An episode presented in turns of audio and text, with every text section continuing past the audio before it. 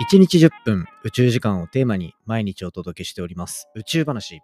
今回は光すらも飲み込むブラックホール。その周りに惑星っていうのができるのか。地球、火星、木星みたいな惑星ってブラックホールの周りにできちゃうんだろうか。できちゃった場合ってどんな環境になるんだろうみたいな。そんなお話させていただいておりますので、ぜひ最後までお付き合いください。Three, two, one. Ignition. Japan. 佐々木亮の宇宙話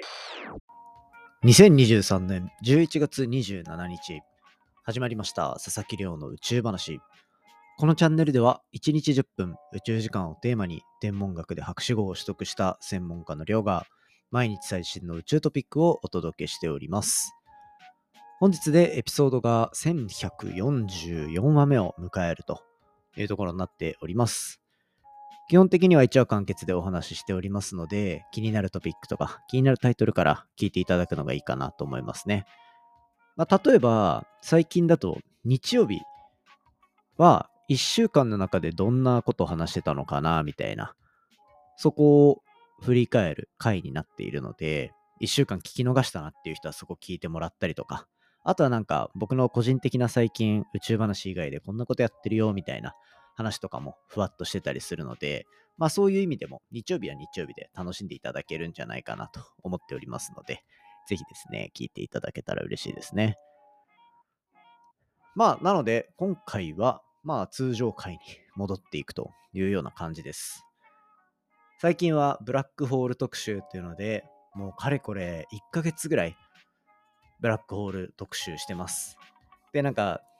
昨日かな？ツイッターで1ヶ月ぐらいブラックホール特集、私は楽しいけど、他の聞きたいとか言われてないのかな、心配になるな、みたいな声とかを いただいてたので、心配してもらってるんですけど、うん、個人的にはなんか、みんな結構ブラックホール好きなんだなっていう風に感じてますね。意外と、もうちょっと早く終わってくれって言われるかなと思ったんですけど、意外とですね なので、まあこれからもやっていきながら、次のシリーズとか何がいいかなみたいな。特集正直何でもできるんですよね。研究なんて5万と出てますから。で、どれ見ても基本的に僕は楽しんでいけるスタイルなので、リクエスト、じゃんじゃんお待ちしております。で、そんな中で、じゃあ今回は、まあ最近、宇宙業界でも激アツな分野っていうところで、太陽系以外の惑星の話、これとブラックホールの関係性についてお話ししていこうと思います。なんか、その関係性っていうとすごいふわっとした話をするのかなと思いきやですね、今回の研究すごい面白いのが、ブラックホールの周りに地球、僕たちがいる地球みたいな惑星ってできるのかどうかっていう理論的な研究が発表されてました。すごい発想ですよね。なんかその、生きていける、生きていけないとか、そういったことはまあ一旦どうでもいいと。まずは惑星っていう存在ができるのか、そういったところに注目した研究ですね。ただなんか大前提として、ブラックホールの周りに地球みたいなものができた場合、これって惑星っていうのかなっていう。なんか惑星っていうネーミングってかなり相対的というか、地球って惑星じゃないですか。火星も惑星ですよね。けど月って衛星ですよね。で、その真ん中にいる太陽っていうのは恒星じゃないですか。すごい救急車来てる。まあ、いっか。で、この恒星、惑星、衛星、この関係性ですね。どのぐらい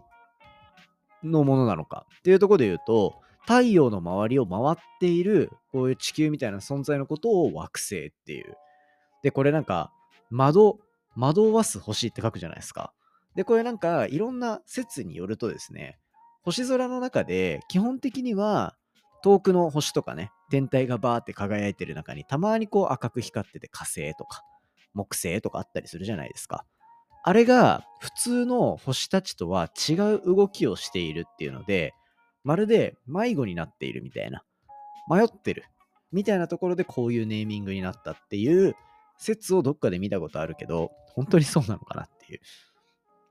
で、まあそんな感じで、だから今回は一応惑星ができるかどうかっていうところに注目はしているんだけど、うん、惑星って呼ぶのかなみたいな。一旦そこは抜きにして、とにかくこう地球みたいな環境とか、木星みたいな環境っていうのが、ブラックホールの周りにできるのか、そんな研究についてちょっとね、紹介していければ面白いかなと思ってるわけですね。で、ブラックホールって、もうこの特集ずっと聞いてたらなんとなくわかると思うんですけど、光すら脱出できないほど大きな重力を持った天体ってことじゃないですか。で、天の川銀河とかね、僕たちがいる天の川銀河の中心には、太陽の400万倍っていう重さのブラックホールが存在していたりとか、まあ、多くの銀河の中心には、この太陽の大体100万倍から10億倍っていうような質量を持つ巨大なブラックホールが存在しているっていうふうに考えられてます。で、こういったブラックホールのこう一部にはですね、大量のガスだったり塵だったりっていうのからなる円盤。まあ、この円盤っていうのは、いわゆるこう、ブラックホールの周りにある塵とかガスとかが吸い込まれていく中で出来上がる、まあ、密集した地帯ですね。ここら辺をこう円盤って呼んでて、実際に、まあ、円盤の形してるから円盤って呼んでると。英語で書いてもディスクですね。で、なんか膠着円盤っていう難しい言葉使うんですけど、これもアクリーションディスクって言ったりで、まあ、特に日本語と英語のこう対応っていうのに違和感があるような翻訳はなっていないと。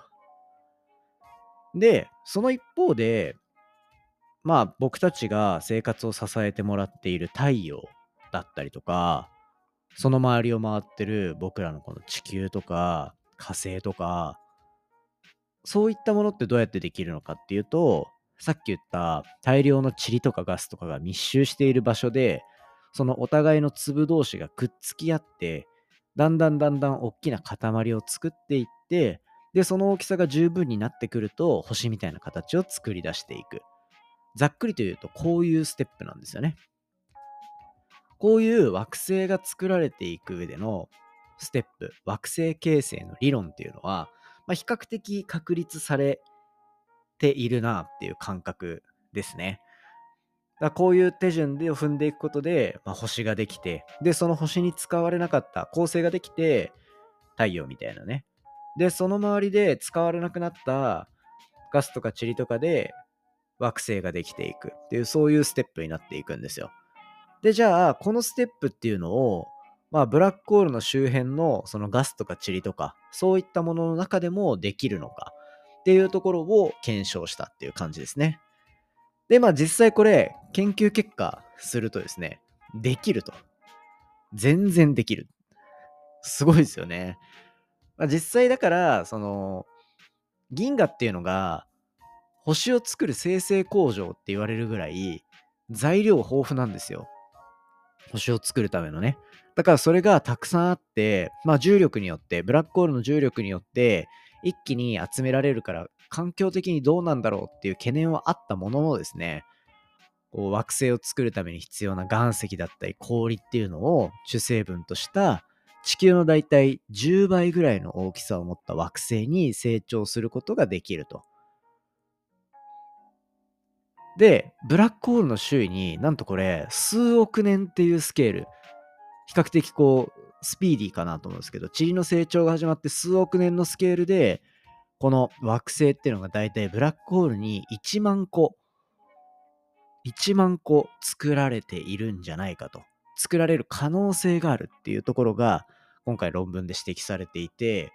まあそうなったらどうやって見つけるんだろうなみたいな難しいんですよね今惑星を作る惑星を発見する方法ってこう惑星って太陽みたいな星の周りを回ってるじゃないですか星の周り回ってるから真ん中にある星っていうのがめちゃめちゃ輝いててでその前を惑星が通過するからこう通過したタイミングで、なんだろうな、向こうから星から飛んでくる光っていうのが惑星に遮られるわけですよね。で、その遮られた光の量を見て、あれ？これ、で、しかも定期的に遮られるな。ってことは、例えば地球だったら24時間じゃないや、365日で一周するみたいな感じで、こう地球、あこう周り、星の周りをぐるぐる回ってる天体があるな。あ、これ惑星じゃんみたいな感じで見つけるんですよ。ただ、ブラックホールってそれ自体は光らないじゃないですか。で、それに加えて、塵とかもどっちかっていうとこう全体が光ってるみたいな感じになると、その中でいくら惑星っていうのが作られても、発見する方法は今のところなかなかないんじゃないかなっていうのが、これまでいろんな研究見てて思うところですかね。で、しかも、今回気になってるのは、惑星がこれだけできますっていう話はしてるんだけど、なんか惑星できる前に、構成ができるんじゃないかなっていうところも思ってるんですよね。そこの違いっていうところがどこまで言及されてくるのか。そして今後、ブラックホールの研究だったり、宇宙のより深いところを見るための検出器とかがどんどんどんどん進化していった時に、果たして本当にブラックホールの周りに惑星があるのか。多分その発見がされたタイミングで、この研究っていうのは、ものすごいレベルで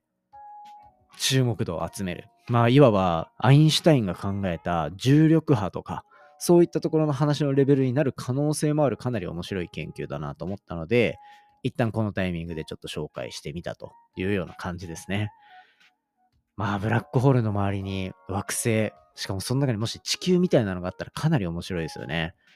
まあ、ブラックホール目の前にあったら、どんな環境が作られるのか、なんかそういう想像をしながら惑星を作るシミュレーションゲームとかあったら面白いなと、勝手に妄想してたりはしました。という感じで、まあ理論的にはできるけど、実際に観測として捉えられるかっていうのは確率としてはかなり難しいかもしれないので、気長に待っていこうかなというような感じですね。ということで、今回はブラックホールの周りに惑星ができるのか、そんな話をさせていただきました。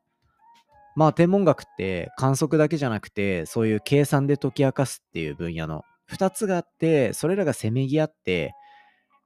どっちかが先に見つけたものをどっちかが確認するみたいな、そういうステップが踏まれていく業界なんですよ。だから、こういう突飛なように見えても、実はめちゃめちゃ地に足がついてるとか、そういったところもあの全然考えられるので、そういうところはちゃんとこう切り分けて宇宙話でお話ししていけたらいいかなと思ってますね。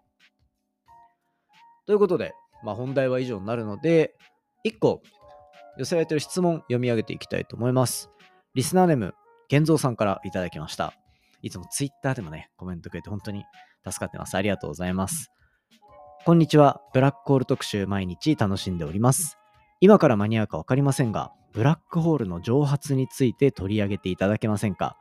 時々見聞きするんですが、よく理解できないのです。なぜ蒸発するのか、セルンの実験でブラックホールを作れるらしいのですが、すぐに蒸発するから問題ない？とか、銀河中心部のブラックホールもいつかは蒸発するのかなど、番組で答えていただければ幸いです。というコメントを Spotify の方からいただきました。ありがとうございます。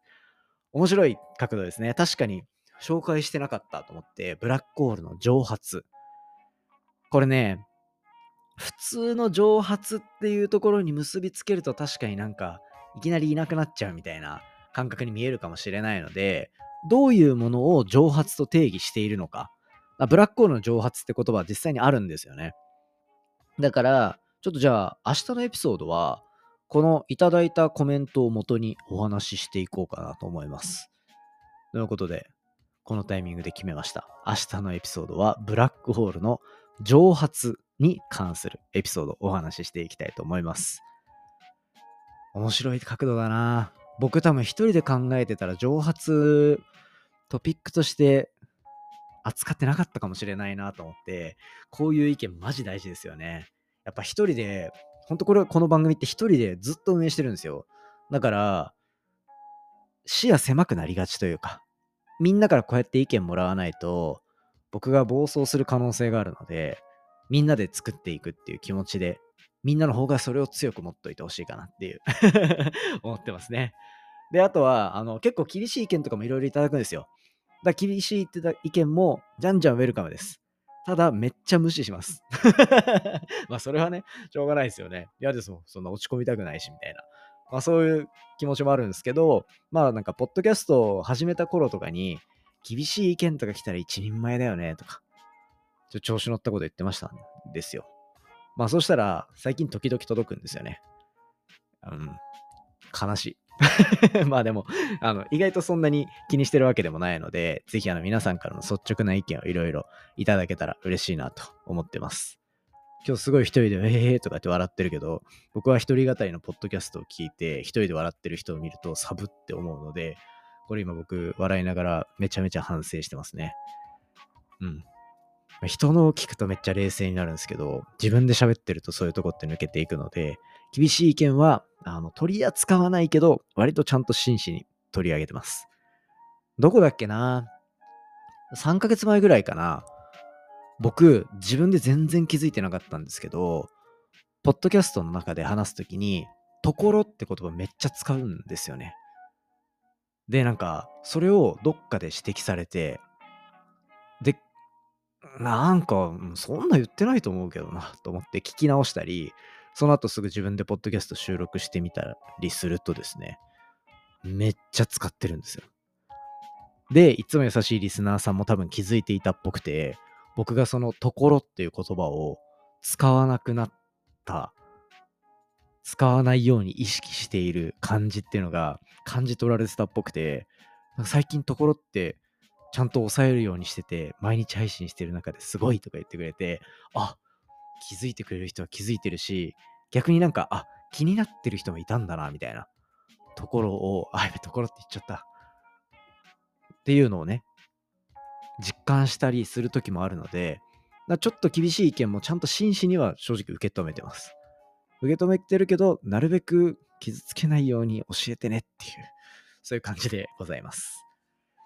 ということで、玄三さんコメントいただいてありがとうございます。こちら、もう即採用ということで、明日お話ししていければいいかなと思っておりますので、ぜひ皆さん楽しみにしておいてください。今日の夜もしかしたら Twitter のスペースで公開収録しながらやるかもしれないので、Twitter チェックしてみてください。よろしくお願いします。今回の話も面白いなと思ったら、お手元のポッドキャストアプリでフォロー、フォローボタンの近くにある星マーク、こちらからレビューいただけたら嬉しいです。